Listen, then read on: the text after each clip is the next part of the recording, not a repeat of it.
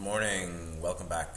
Uh, today is Wednesday, May 24, 2023, right at the edge of June, moving towards the second half of 2023.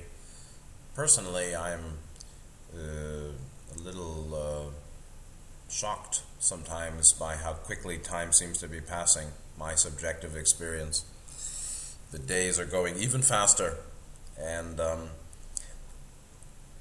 it's uh, uh, some people have said to me uh, it they don't know how to finish it, it's a challenge to finish projects or lots of font projects. It's not a, it's a difficult time to start new projects. Or starting a big new project is a challenge with the sense that there's less time than before. That, that each day goes faster. And so there's some peace to that if one is seeking release, and there's some, uh, one would be upset naturally um, if one is involved in major new projects with a time limit.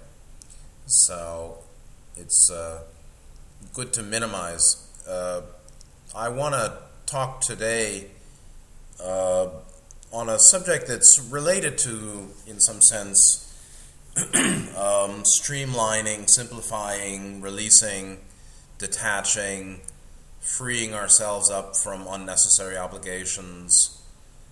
Uh, the word samsara, everybody I'm sure has heard as uh, the cycle of birth and death, or transmigration, or uh, the ocean of samsara through which we reincarnate ceaselessly until we make final release and liberation into moksha or nirvana or eighth density or freedom from the need for reincarnation. Uh, personally, I think that, I mean, I myself believe that's true, that whatever the so called self or agent or uh, identity is uh, there is the relative subjective experience of uh, repeated incarnation in multiple dimensions and that that's the big pic that's part of or, or some important uh, mm, that, that that is an important portion of the composition of the big picture or the environmental structure of creation in which we're living. And now we're here in a particular world, in a particular time, uh, with particular conditions, benefits and disadvantages, or challenges and support, uh, as simply one of uh, a long, long series of incarnations. This is uh, something that some of us would say we know but don't reflect upon that often. And what I want to do is, particularly uh, from the Wisdom Library website, wisdomlib.org page on samsara, where there is uh, actually what, three one definitions. Wisdom Library is a really great site, I think, and the definitions of Buddhist Hindu terminology and other traditions uh, with multiple references and, and sources for each, I think is really valuable. So while I hold Buddhism, Gautama's teaching, uh, you know, the Buddha Sasana, the Buddha Dhamma, particularly of the earliest writings, in the highest esteem, and find no fault with them really. There is value to look at other traditions too, like Shaivism or Jainism, uh, or simply Sanskrit definitions, to tease out additional truth and valuable um, ideas that that complement or support or fill out, um, put more meat on the body of the understanding of samsara that we already have. mainly perhaps from Hinduism and Buddhism. So I want to read some of these. and the first point to take into consideration is the word samsara uh, can refer to or should refer simultaneously to what appears to be an objective process. Uh, the it appears to be at first the outer world. The world is of samsara, or the worldly as samsara is sort of seen to be an external, meaning uh, we do birth and death in an a environment, in an apparently external, outer environment of dimensional phenomena. And while all of it is impermanent, uh, we may we we may think that samsara is outside ourselves, but actually, another understanding of samsara is it's the being that does transmigration. Transmigration as an apparently objective process beings experience is seeing samsara as the worldly, as if it's outside ourselves. While then there's samsara as the agent, the being, the beingness, the self, or the sense of self, exact, actually. It's the sense of being a subjective being that is samsara, that is regularly arising, persisting, passing away, meaning the body and the mind.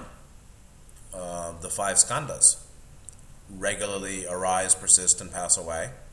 Right, the form, feeling, sense, form, feeling, or sensation, uh, perception, uh, sankhara, samskara, the mental fermentations, meaning thinking and feeling, particularly thinking, feeling, images, memory, dreams, fantasy, all thought form related activity of mind as fourth skandha sankhara. And fifth is some uh, vijnana which is particularly subjectivist consciousness dualistic consciousness. All of that is samsara too. And so we can say that well form as the first skandha my body your body bodies objects material objects things energy fields that's samsara well, I think we're not really sure what that is because the perceiver hasn't been fully purified, right? With the doors of perception cleansed, we perceive, one would know reality as it is, which is infinite, William Blake. Uh, the outer is a product of an apparent inner uh, working on an apparent outer. the world I live in is different than the world you live in, even though many of the objects, or all of the objects physically, are nearly the same. But when I see the tree and you see the tree, or any five people see a tree, actually they're not having the same experience of a tree at all.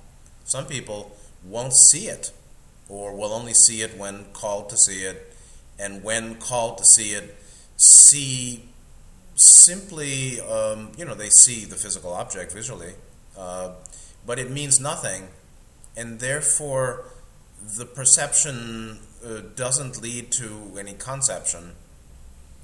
Uh, simply put, in some sense, we're living in the same world with sometimes radically different experience. Right? Ross saying human 3D life offers a adequate heaven and a more than adequate hell. Uh, go to certain places and it's awful, go to another place and it's quite sublime. Uh, so, samsara, as both an apparently external and objective process uh, associated with an environment, dimensional, multidimensionality, uh, that a being goes in and out of or uh, regularly suits up with uh, bodysuits or form based body. Uh, so, an outer, the worldly is samsara. And then there's the worldling as samsara. The worldling or us, any ba- basically beings below the level, from higher self down, uh, beings, self-conscious beings in third and fourth and fifth, sixth, third, four, five, sixth density particularly, and perhaps not at all beyond that. Beings in second density could be said to be in samsara, but their mind is not at all uh, in the, you know, the, the the condition of self-consciousness. They don't have a they don't have the sense of uh, identity individuation, obviously, that humans do.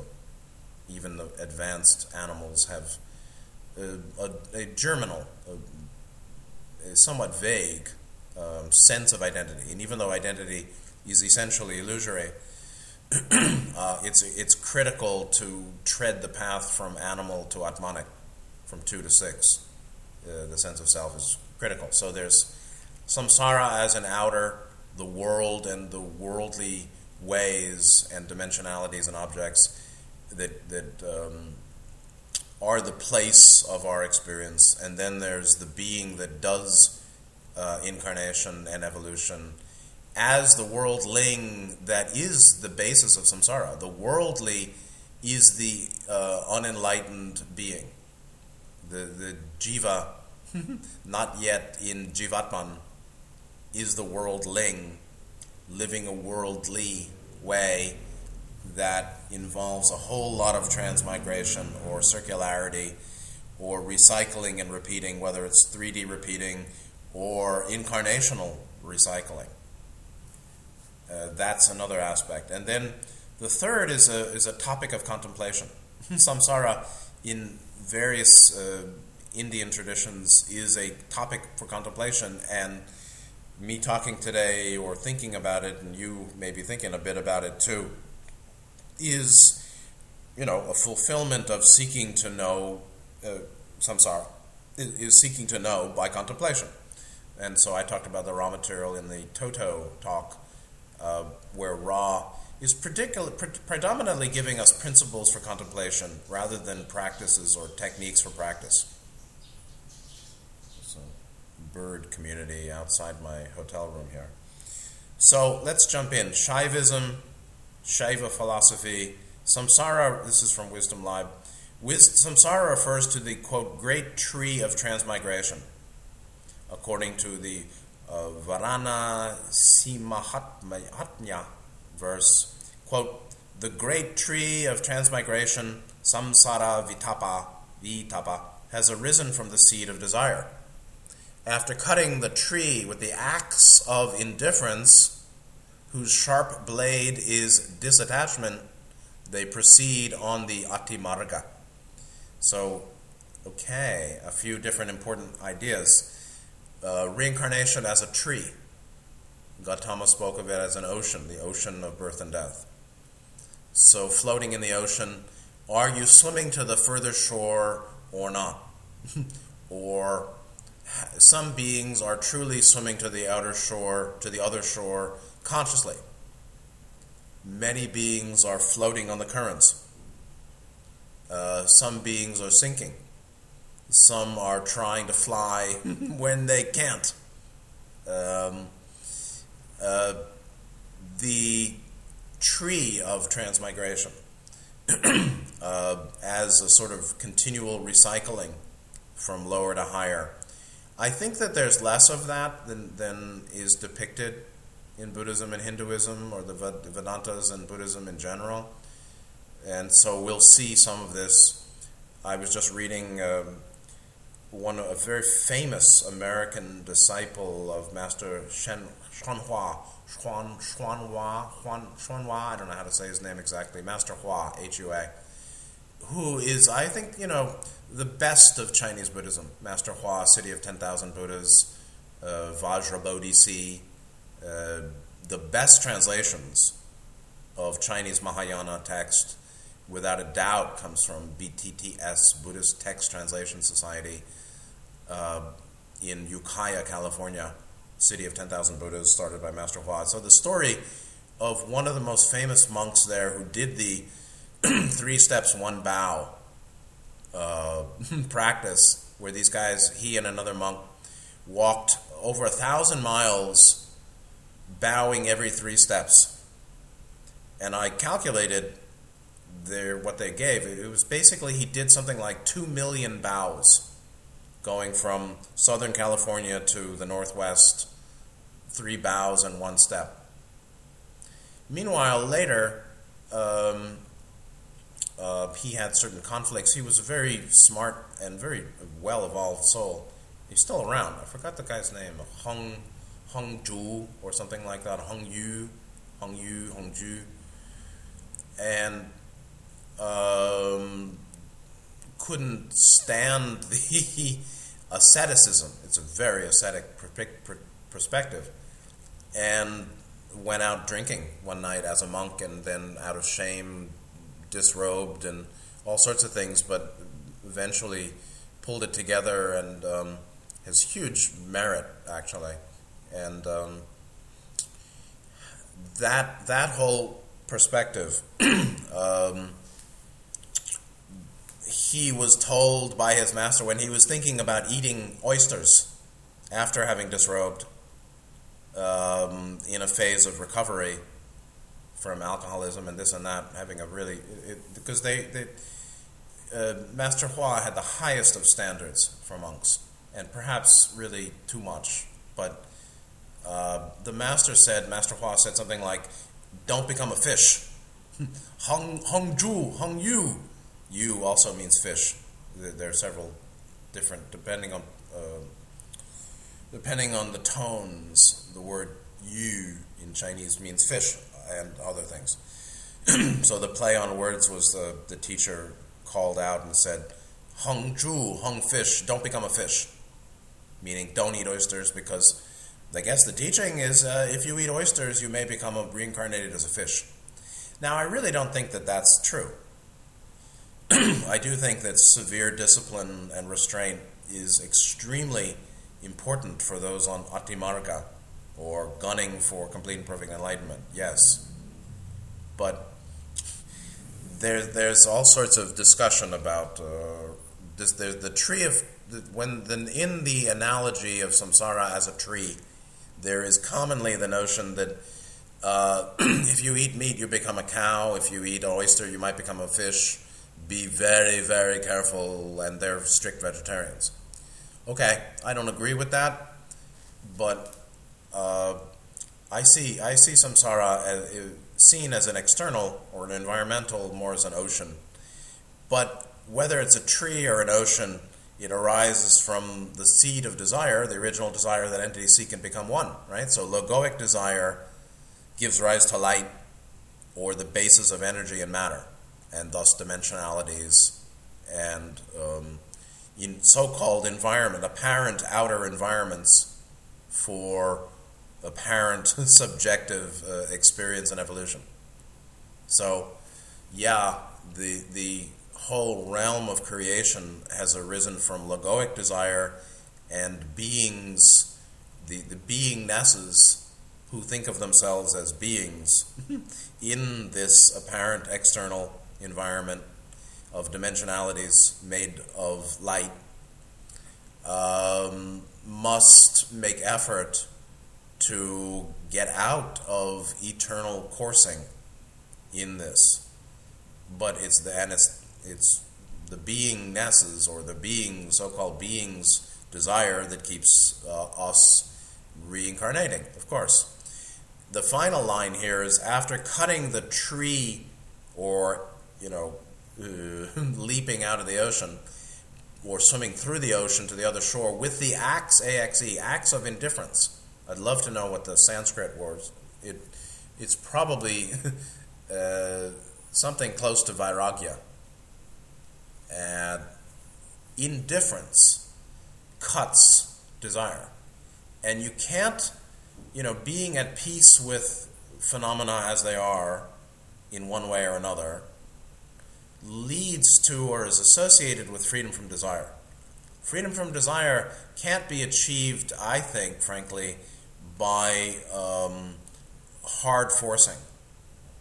I think, and, and hard restraint, while extremely valuable or critical, hard restraint on wrong speech, wrong action, wrong livelihood, particularly.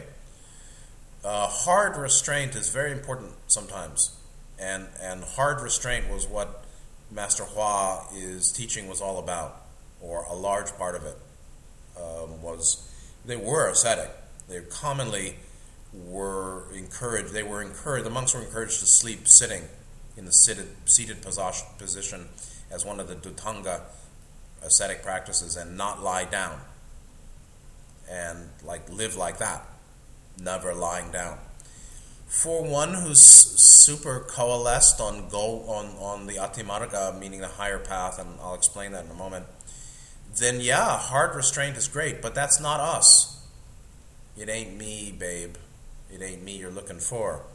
And so uh, we have to be judicious with hard restraint or self denial or denial of desire. It's extremely it's it's critical and it's critical sometimes. It's extremely important sometimes, and it's it can lead to some harmful consequences sometimes too. So, but indifference as vairagya, as not I hate and I thus restrain myself or reject it. I hate that. But actually, um, dispassion. Uh, there, I have no passion for it anymore. That doesn't come by force. That comes by after balancing, as the result of deep balancing or healing, deep self healing and balancing. Uh, and and the the the, the, zen, the certain desires or certain tendencies then just don't arise anymore. So you don't cut the tree of samsara, but you uh, swim straight through it to another shore. Uh, so, cutting the tree with the axe of indifference or uh, crossing the ocean by um, the power of uh, dispassion, which really um, is going to be seeking well being, seeking release and freedom. Uh, the stronger the seeking or conviction seeking freedom release, release that leads to freedom, the um, more sensitive we'll be to pain. the, the greater the light, the greater the sensitivity to dukkha. The greater the awareness, the greater the intensity or the conviction, the more single pointed motivation. when motivation is, is highly concentrated, on simply release or freedom, we are very sensitive to pain. And uh, that doesn't mean we're going to be always in pain. But as far as I can tell, one is very sensitive, one is increasingly sensitive to disharmony as one as the mind becomes more familiar with equanimity. So instead of cutting a tree with an axe of indifference, there is swimming straight through uh, reincarnation or incarnative dimensional experience by way of um, folk, uh, uh, having our, our attention focused on seeking greater freedom, seeking honesty, seeking the real, seeking um, to be uh, aware of what is, and that particularly begins with um, a heightened awareness of pain or dukkha dukkha is not only physical pain, obviously, or suffering, it's all sorts of dissatisfactoriness. And then, okay, the sharp blade, the sharp blade of this axe is the t- disattachment. Disattachment as uh, uh, just say no, uh, another aspect of vairagya, but harder. Then they proceed on the atimarga. What's the atimarga? Well, from Wisdom Library, Shaivism, Atimarga, three definitions. Uh, Atimarga refers to the outer path, but that doesn't mean that there's something wrong with it. The teaching of Shiva, it goes on, which defines the Shaivas, meaning the Shiva lineage yogis, is divided between two great branches or streams, Shrota, which is another word for um, a verse, these are termed the outer path, Atimarga, and the path of mantras, Mantra Marga. Marga means path or way. Um, uh, that that's just uh, either Sanskrit and common usage today. Many streets in India are called something something marg. So there's the outer path and the path of mantras. That's strange. The first outer so-called outer path is accessible only to ascetics, while the second is open to both ascetics and to married home dwellers. so we're neither ascetics nor not all married home dwelling. There's a difference of goals. The Ati Marga is entered for salvation alone. Okay, boom. Um, so, Ati Marga is the Shaiva tradition term for what I call gunning for Nibbana only, seeking complete and perfect enlightenment in this one lifetime now only. And whilst many people think that that's all they want, that's not true. that's why they don't attain it. if you only want it, you can attain it. If you don't attain it, it may be because one wants one is um, one has mixed motivation. One has multiple desires, some of which work against others, uh, and one's personal um, seeking is not indeed truly for salvation alone or moksha. The and then the mantra marga promises both this, meaning salvation if you get to the end of it, and for those that so wish, attainment of supernatural powers, siddhis, and experience of supernatural pleasures in the worlds of their choice. Bhoga. Yeah. And so, higher dimensional uh, sensual pleasure, ho which is, you know, available. I mean, that's what higher dimensional life on the positive path 456 is all about. It's extremely harmonious. Uh, very serious Buddhists and teachers and monks would look down on the desire for uh, higher dimensional uh, incarnation as a goal, but it can be seen as a temporary goal, uh, seeking, you know, as a way station. I'd like to take a rest in uh, the heaven of the 33, if you don't mind. Something like that. The 33, that, that's actually a Buddhist term, the heaven of the 30, 33, or something like that. Before Masonic and occult and all that stuff, there was a Buddhist discussion of uh, the heaven of the 33. So, uh, okay, so we've got Atimarga and we've got Mantra Marga, and that's uh, the, the fact that a few souls seek the highest only. Most souls uh, who are seeking also have uh, desire. Uh, there is an important perspective here where uh, the Atimarga or seeking complete and perfect enlightenment is like going straight while um, remaining with the mind or the being remaining um, kind of um, unprocessed by, by study and practice, going in circles. So there's a circularity to samsara, there's a circularity to reincarnation, there's a circularity to much of our mental activity or mental and physical activity, meaning we turn around the same thoughts and uh, musings, or we have certain behavioral patterns we do again and again and again. Now, one may get a lot of benefit. I do meditation again and again and again. Oh, is that unhelpful? No, I think it's quite helpful, but it's repetitive. Is there no problem with it being repetitive? But there is a circularity to some repetitive action, or there's repetitive action that we may do in mind and body, behavior and thought, or speech, thought, word, and deed, a certain circularity that doesn't is not developmental. That is, there's a certain repetitive, let's say, that's not that's circular, and there's another kind of repetitive that is not circular.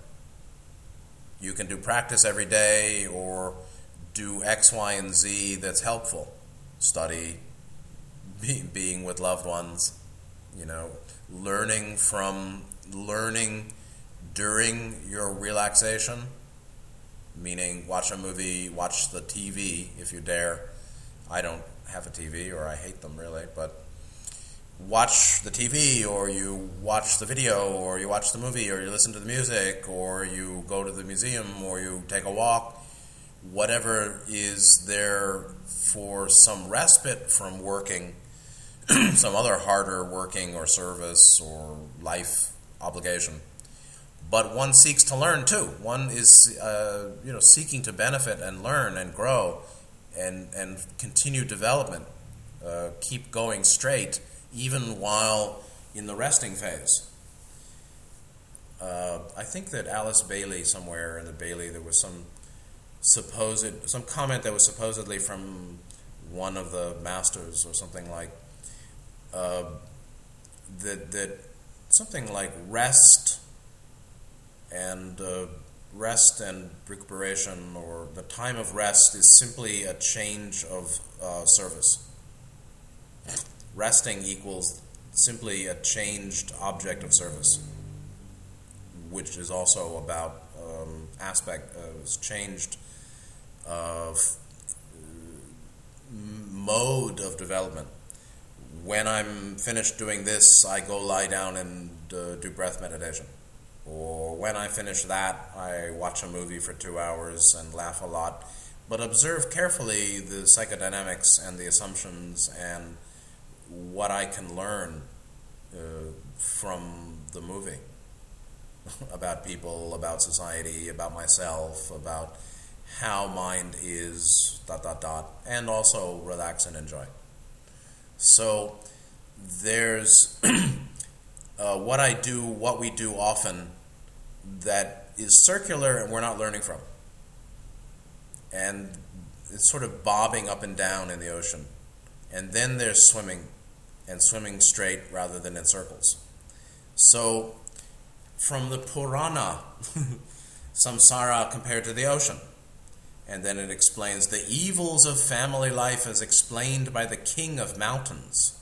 Hmm? The necessity of children, the difficulty and anxiety in procuring good husbands for daughters, the duham of something. This may be dukkam. So, the there indeed are obviously many obligations, the, many necessities, many cha- many requisites to the human life that um, uh, we must perform, we must uh, fulfill to live in the world, and all that is of dukkha, uh, which may be fine. Uh, dukkha doesn't mean uh, screaming agony but the worldly life, uh, the obligations of human living, as another definition of uh, samsara. From a general definition in Hinduism, it means wandering. The three worlds, Triloka, constitute samsara, wandering. In Buddhism, from Theravada, from access to insight, hey, hey. Um, then it's just transmigration, the round of birth and death. So the circularity, the repetitiveness, the Sisyphean, Sisyphus pushing the rock up the hill and then it falls back down uh, in front of him and he's got to run to not get crushed and then do it again. There's a, there's a tiresome circularity associated both to continued reincarnation where one's not evolving or even when one is evolving or going to higher dimensional levels over time or something, harvesting to the next density, there is a tiresomeness to it that may be felt, or one may feel some fatigue and um, weariness. I'm tired of. Um, uh, I'm tired of change, and so the weariness of reincarnation, the weariness, uh, the weariness, the, the weary, wearisome, wearisome, not worrisome, the, the, the wear and tear that leads to often a weary weariness of mind, associated both with reincarnation and the round of daily life and the mind itself. The, the heart of samsara is the uh, you know avidya based uh, vijnana, uh, the the five skandhas taken as a self, and the very continual arising of uh, perception uh, leading to an awareness of sensation and thought, and the continuance of a sense of selfhood, this continual arising of sensation, perception, or perception of sensation, perception of concept, concept coming and going, and thought. That's quite. That's what samsara is really all about. Is the round of birth and death uh, of of the apparent self of the vijnana, of Sankhara, of the skandhas, and you'll see that down here too. So, Theravada from Pali Canon Manual of Buddhist Terms and Doctrines, samsara as round of rebirth, literally perpetual wandering. And so the wanderers are not perpetually wandering, we're temporarily wandering. we're wandering uh, with a purpose. And uh, as in the movie Just, uh, Just Visiting, very funny, cute movie with, uh, yeah, old Jean Reno, who I think is a really good guy in an ugly environment. Uh, he says something. Somebody asked him, "Put the put on this." The woman says, "Put on this name tag if you get lost." And he says something, "My dear, uh, only those without purpose are lost, and I have purpose." And that's very. I mean, that's that's a that's a bankable line. Um, lost in the sense of disoriented is the result of purposelessness. Now, you may have a purpose that's completely distorted, and uh, one there's lots of that on planet Earth, right? So they're not lost. Well, that's nice. They're just troublemaking and on their way to hell, as uh, a bunch of humans are. A bunch of humans are preparing themselves to go to hell after this lifetime, without a doubt. But uh, one won't be lost. One might to find salvation or freedom, one must have purpose, and then there isn't disorientation. So long as the purpose, my aim is true, and the purpose is indeed for the betterment of, of all beings, but particularly self and other, and to be free of ignorance and, and dukkha.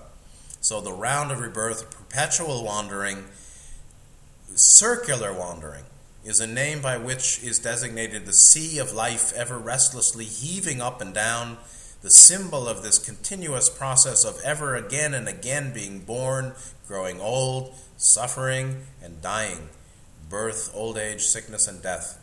More precisely put, which is nice that they like that, samsara is the unbroken chain of the five-fold khandha combinations. Right. Which, or the five skandhas which, constantly changing from moment to moment, follow continuously one upon the other through inconceivable periods of time. Time is achinteya, the fivefold khandha combinations. Ho ho. First I give them a uppercut, and then I go with a left right, and a chop chop, and a, the fivefold khandha or skandha, the five skandha combinations, ever arising, mutating, morphing, disappearing, reappearing, um, how um, the worldling beats itself up with uh, ever new uh, five skandha combinations of arising, arising combinations of five skandhas. That's samsara, actually. And so the notion that we'll see down the page, if I can get to it, uh, from Mahayana, where nirvana and samsara are understood as one. Because samsara is not the outer world, actually. Samsara is the formulation by uh, a beingness of an outer world perceived by an inner being. The perception of an outer world and the perception of an inner being. Both of those is of the being and of the five skandhas, and that's samsara. Not particularly the uh, table in front of me or the sun rising and setting. Uh, dimensionality is a projection of the avidya based um, Vijnana, which is simply light. And again, I read this, we are 4000. Uh, I read, I, I listened to, a, a, I, I put it in the link last time. Mahabua weeps, weeps for us all. Uh, Mahabua talking about how in advanced, you know, in, in basically, I would imagine it's the fourth jhana um, and a very solid um, concentration, quiet mind, awareness of light, realizing that light is um, awareness, or you know, no longer perceiving discrete objects, but perceiving unified light, knowing that that is awareness, but then perceiving a radiant center point. That is the sense of self. That radiant center point is simply a product of light being itself um, uh, with seven ray, with, with after the generation of seven rays, or light in the form of seven rays. When light, which is formless, or not of seven rays, it's the basis. Ra's said the origin, you know, the nature of all energy is light. So the seven rays are energy. Their nature is light. That light is intrinsically aware or intelligent infinity or infinite intelligence. Uh, light is naturally, light is awareness, actually. We don't even know what the hell it is, right? Are we aware?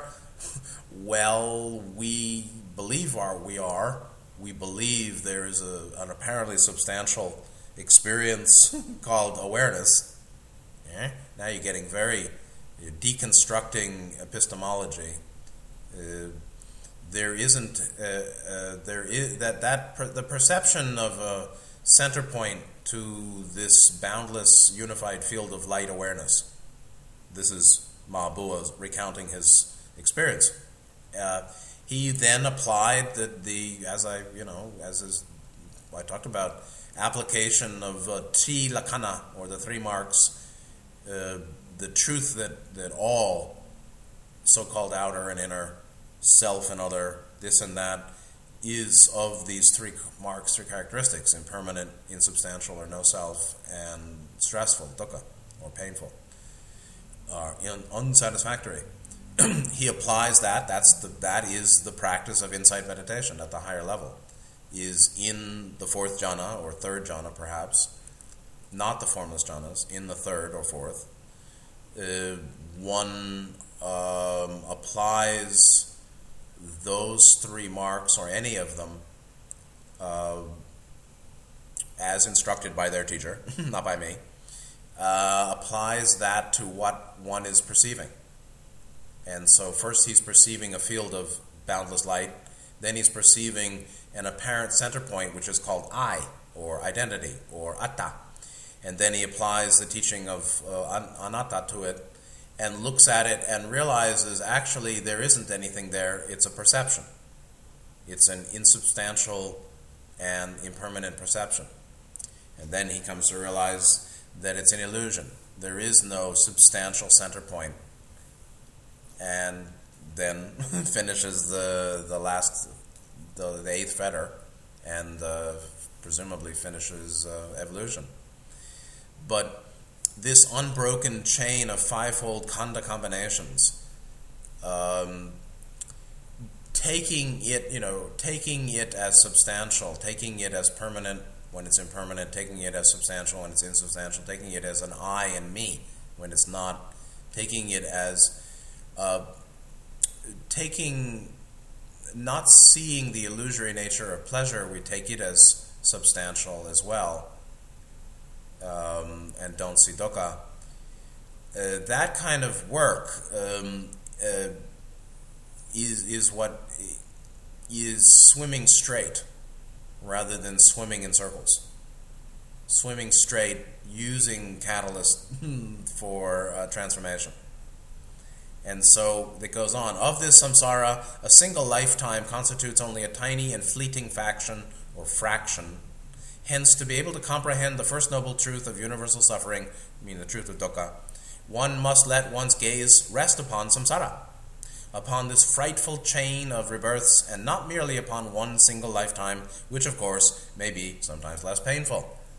And of course, as, as one gets into higher, more expanded states of awareness or greater freedom from lower triad blockage, uh, one feels less dukkha. The dukkha goes from uh, visceral a- agony uh, to subtle, um, subtle dissatisfactoriness, uh, particularly of the very um, arising of the skandhas.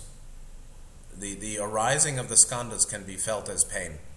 The dukkha, the, the dissatisfactoriness or a certain dis-ease uh, can be felt simply with the um, experience of change or phenomenal arising, particularly the arising of um, perception and thought. Even uh, vijnana can be seen as dukkha, let alone anatta, meaning uh, I've had this experience in meditation where even this sense of identity, uh, I'm aware of the um, sense of identity returning I'm aware of the arising of a sense of I from a previously a, a previous uh, condition where that sense of I had not arisen. Meaning, I come back to myself, something like that. It's not really coming back to myself. That's a shitty way of putting it. It's more like the sense of a personal identity now arises, has now arisen and just that arising is dukkha. I can feel, I could feel the dukkha of the arising of subjective uh, identity, the perception of subjective identity. Perception is insubstantial, or and that which perception is identifying is also insubstantial because it's simply identifying with more insubstantial called thought, thought and definition, thought um, and identification, or thought. Um, what? I'm defining my experience. That's dukkha too, as well as the arising of this I again and again and again. The weariness of identity, the wear and tear that's felt by um, our identity, the, the firm attachment to the uh, Maya of, uh, of Atta, the Maya of Atta. And so it's not that there isn't. Um, I. It's just that that I is not separate from boundless light and then the source of boundless light, and therefore is very far from any kind of a personal selfhood. It's not of personal selfhood. Anyway, all right. So, further general definition in Buddhism samsara from um, Wisdom Library, hey, hey. Um, continuous movement, continuous flowing. And I would say continuous um, circular movement, circular flow, uh, where there isn't there isn't necessarily a breaking of new ground. There's a repetitiveness, rep- repetitiousness, repetitiveness of that which is not um, continuing to transform the being or the beingness, meaning uh, cultivation is the, the mind is no longer being purified.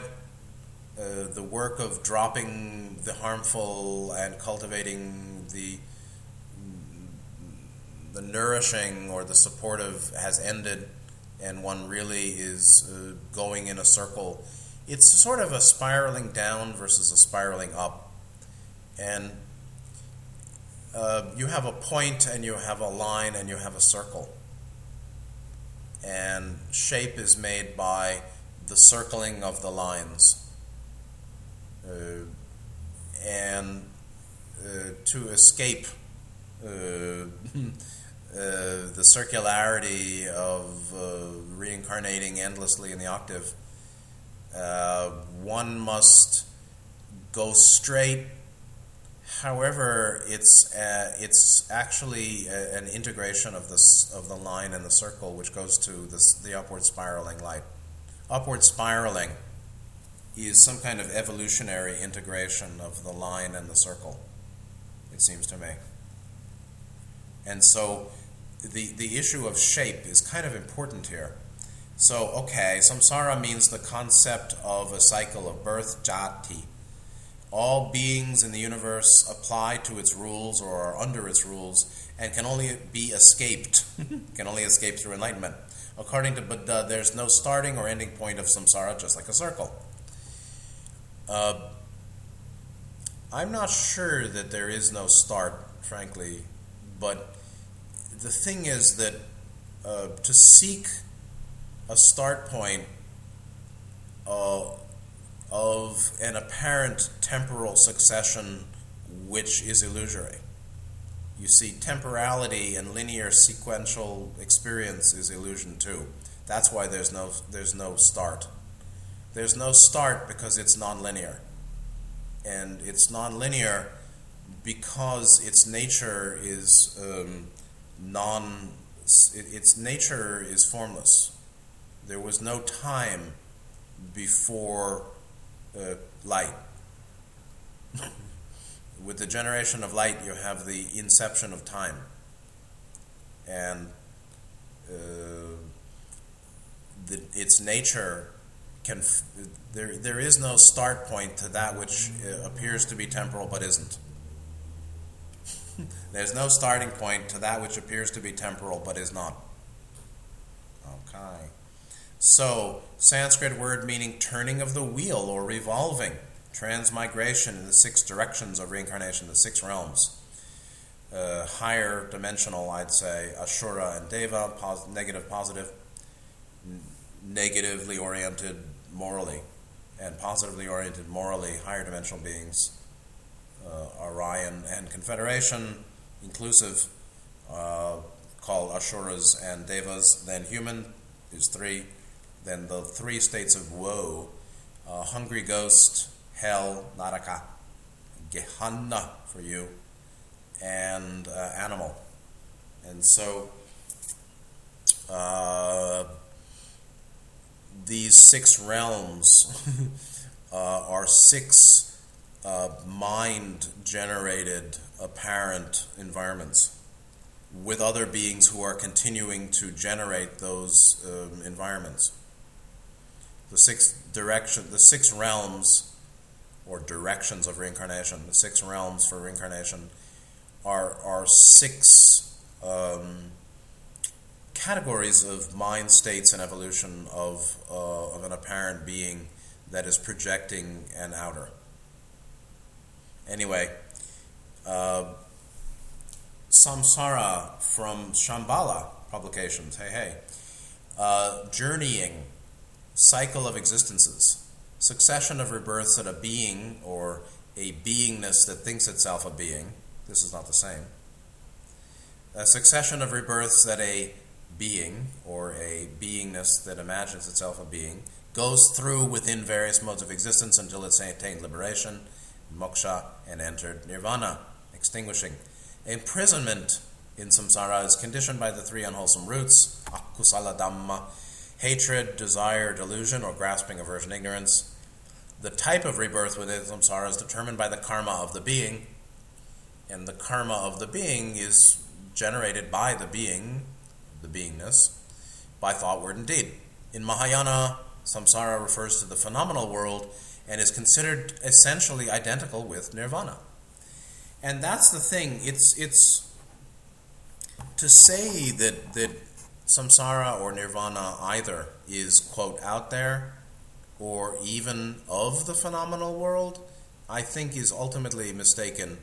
In the end, I would think, I'm not at the end, so I can only think it. I can't speak it from knowing, but I would think, or I do think, at the end, um, one would one would dispense with the inner with any notion of inner and outer simultaneously.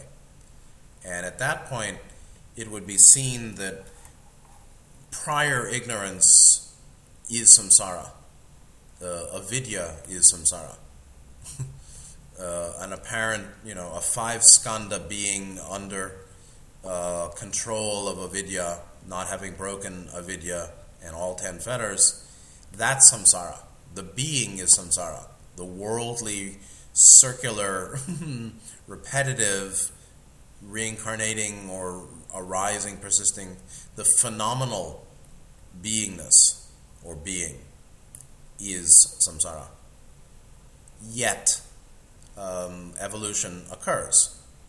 And in some sense, we are um, we have to make our own unique sampling and selection and integration from teachings of um, Buddhism or any tradition which is particularly an Atimarga, at least in the sense of um, a path centered, focused uh, fully on um, attainment of complete and perfect enlightenment. Ati Marga is entered for salvation alone, like that.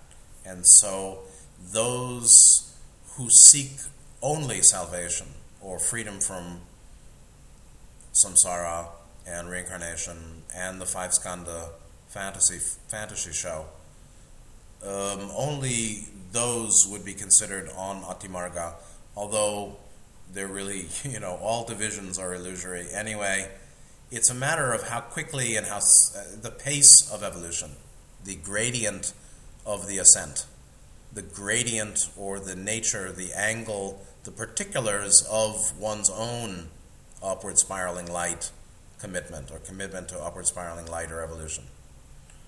Uh, in certain lifetimes, in certain periods of certain lifetimes, we are uh, wholly focused on development. In other times of the same lifetime, we are uh, focused on the worldly. Just like Hong, Hong Yu was. He sort of lost it and then came back even better, I would think.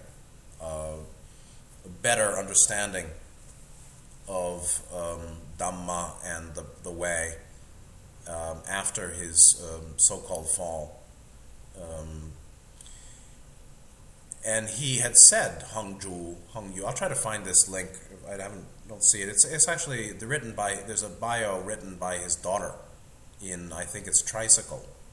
Very interesting because these these are he he you, you Master Hua is, is the uh, really the best of Chinese Buddhism. Maybe his teacher uh, uh, Yun, White Cloud or Cloud was also that that lineage, but he really was a great, is a great being, and um, Hung Zhu Hung Yu is uh, is very much uh, in that tradition, and the master even said, uh, Hung Zhu Hung Yu, you've made a great contribution to Buddhism in the West. Absolutely, absolutely. But uh, Hung Yu said that when he was in the city of ten thousand Buddhas um, he was really he, after he left he could never be sure that when he was there he was following all the rules because it was really him or it was just um, going along with what the community was doing around him. What he really meant is he, he his motivation he wasn't able to know this the the quality of his own motivation to do the, the to live the monk's life in certain ways being in a community where everyone's doing it and you you must do it to stay. You you can't you you know if you do certain things you're immediate the parajikas you're thrown out. You're immediately disqualified from uh, you know the bhikkhu uh, status for the rest of your life.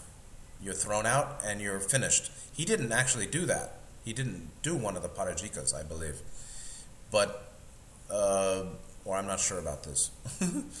uh, but he's right that he couldn't be sure if indeed he was just following along or he truly wanted all that restraint because all he wanted was um, uh, the, the end of, of uh, samsara.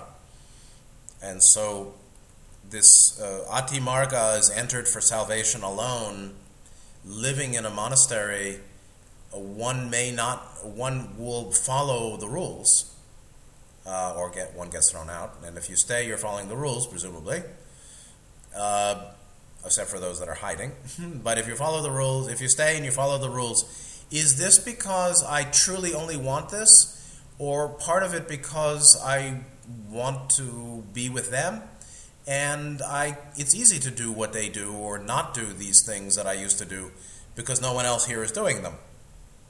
Uh, and that's right, that um, we are commonly not very aware of how mixed up or how, how uh, complicated our motivations are. An analysis of motivation is a very deep study. So, okay, samsara as a journeying, journeying, as a succession of rebirths as the mind going round and round as well, as the continual arising, persisting, and passing away, particularly of perception and sankhara. The, the, the continual flow of thinking, feeling, identity reinforcement, uh, judgment, preference, desire, aggression, wondering, seeking, dropping, finding, waiting, acting, stopping. This whole thing, that's mind, or the apparent mind. And so, from the Extant Encyclopedia of Jainism, what's the meaning of samsara? The entity in which transmigration takes place. transmigration, it can also be called change transmigration. So, samsara is change. The ocean of uh, perpetual uh, experience of changing. The ocean of perpetual perceiving change. Is change happening? I'm perceiving it. Is it happening? I don't know. I can be sure that I'm perceiving or I can be sure that there's a sense that there's an I who seems to believe, or I seem to believe, in, or believe indeed I, something's real because I'm perceiving it. The perception is real. Is its object of perception substantial? Well, Buddhism would say no, that all dhammas are uh, anatta, or insubstantial, or not I, and, and radically impermanent. So the entity is samsara the avidya based entity is samsara, the entity in which transmigration takes place, or change and transmigration itself. so it's very interesting. And one ought to, and, and, the, the Jains understand the value of reflection on the concept or reality, uh, phenomenal of uh, samsara. Uh, and it says a monk should reflect upon the transient nature of the world, helplessness, loneliness, separateness from self and non self, impurity of body, cycle of births and rebirths, inflow of karmas and stoppage of inflow of karmas, shedding of stock of karmas, constitution of the universe, nature of true religion. Haha, indeed. Uh, and difficulty of attaining enlightenment, which are called the 12 pure bhavanas, the pure reflections. 12 pure reflections. So Jainism um, encourages spiritual contemplation, which is great. So, um, to wrap it up, which is important because I'm uh, already over the time. Mm, we clearly experience continual change this is ultimately the uh, continual perceiving or the arising of perceiving of that which we're experiencing as change. Uh, the key is not um, to become an ascetic, it seems to me, if indeed that's not our really, not truly our desire. Uh, but to develop slowly, naturally, right aversion or right detachment, vairagya, from an attachment, from our inevitable attachment to preference. Uh, where, I mean, I, I just see this for myself here. Part of my problem is that I'm seeking good conditions. and seeking good conditions, I inevitably judge conditions as well as bad or unfavorable.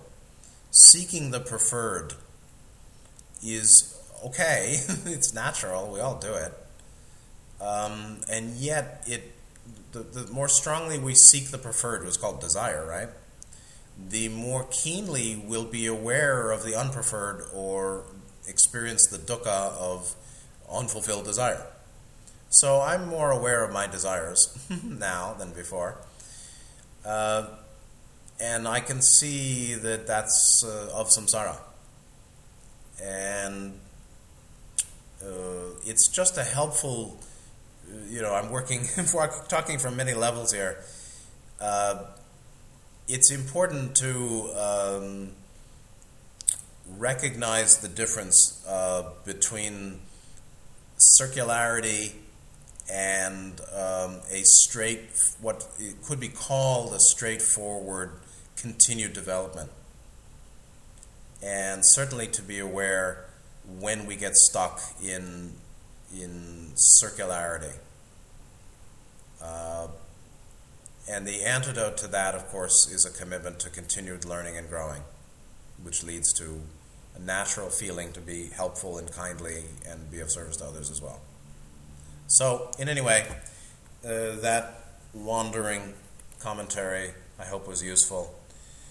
In any case, um, I hope you're well. Take good care of yourself. See you next time, and good night.